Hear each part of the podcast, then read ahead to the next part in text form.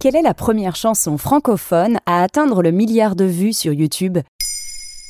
Merci d'avoir posé la question. Quand un artiste sort une chanson et qu'il souhaite en faire la promotion, l'un des médias incontournables, c'est YouTube. Et pour suivre l'évolution de la popularité du titre, l'indicateur de base, c'est le nombre de vues. Le 19 mai 2023, un record historique a été atteint par Indila et son morceau Dernière danse. Historique car c'est le premier titre francophone à avoir atteint le milliard de vues sur YouTube. Si vous ne l'avez pas vu, vous l'avez sûrement entendu. Elle est récente, cette chanson? Pas du tout. Ce record ne s'est évidemment pas établi en un week-end puisque la chanson est sortie le 13 novembre 2013. Le clip a quant à lui été mis en ligne quelques jours plus tard, le 4 décembre, sur YouTube.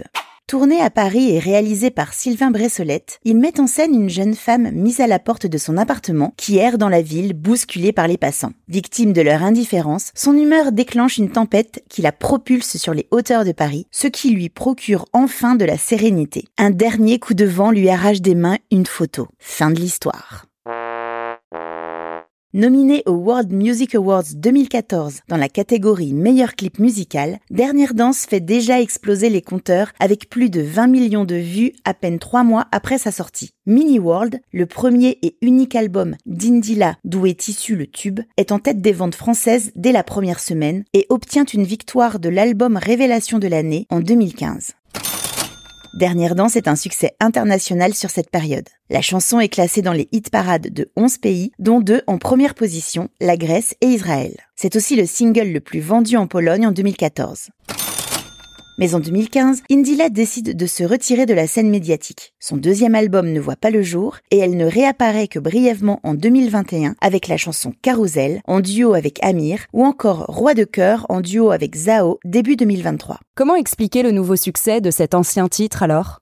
Indila peut remercier TikTok, l'autre plateforme tendance du moment. 238 000 utilisateurs utilisent Dernière Danse dans sa version originale pour illustrer leurs vidéos virales. Des versions ralenties, accélérées, remixées servent également de fond sonore. Même Britney Spears a partagé une vidéo d'elle dansant sur le morceau. On a vu pire comme soutien.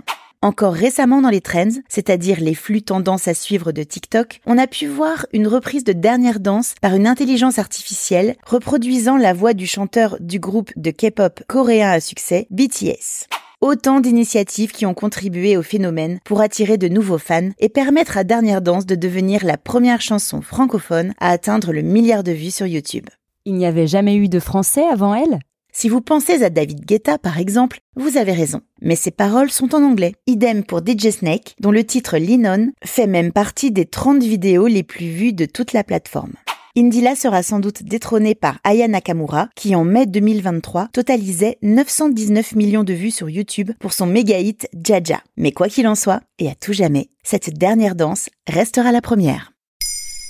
Maintenant, vous savez, un épisode écrit et réalisé par Béatrice Jumel. Ce podcast est disponible sur toutes les plateformes audio. Et si cet épisode vous a plu, n'hésitez pas à laisser des commentaires ou des étoiles sur vos applis de podcast préférés.